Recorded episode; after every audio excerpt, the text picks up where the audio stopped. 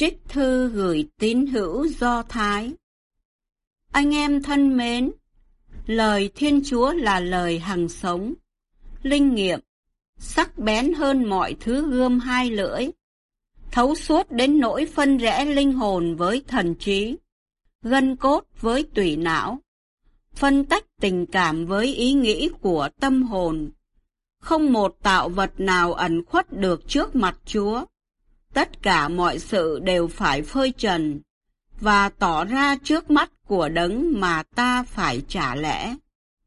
Vậy chúng ta có một thượng tế cao cả đã đi qua các tầng trời, là Đức Giêsu, con Thiên Chúa.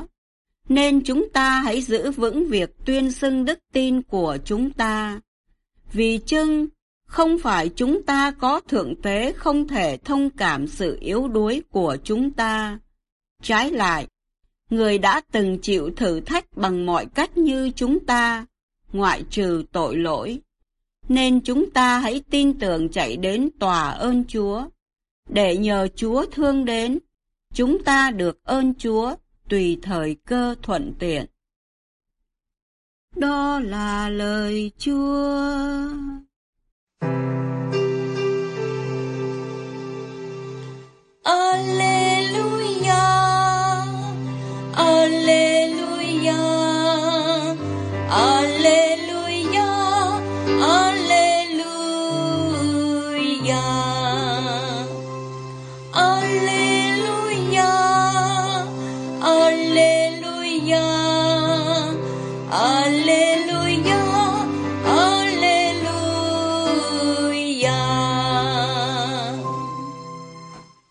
Con hy vọng rất nhiều vào Chúa, linh hồn con trong cây ở lời Chúa.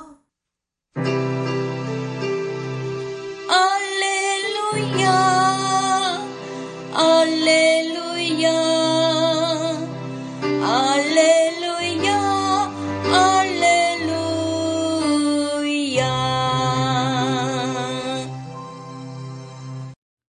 Tin mừng Chúa Giêsu Kitô theo Thánh Marco. Khi ấy Chúa Giêsu đi dọc theo bờ biển, toàn dân đến cùng người và người giảng dạy họ. Khi vừa đi qua, người thấy ông Lê-vi con An-phê đang ngồi nơi bàn thu thuế. Người bảo ông, hãy theo ta. Ông liền đứng dậy theo người, và xảy ra là khi người dùng bữa tại nhà ông, nhiều người thu thuế và tội lỗi cùng đồng bàn với Chúa Giêsu và các môn đệ của người, vì đã có nhiều kẻ theo người.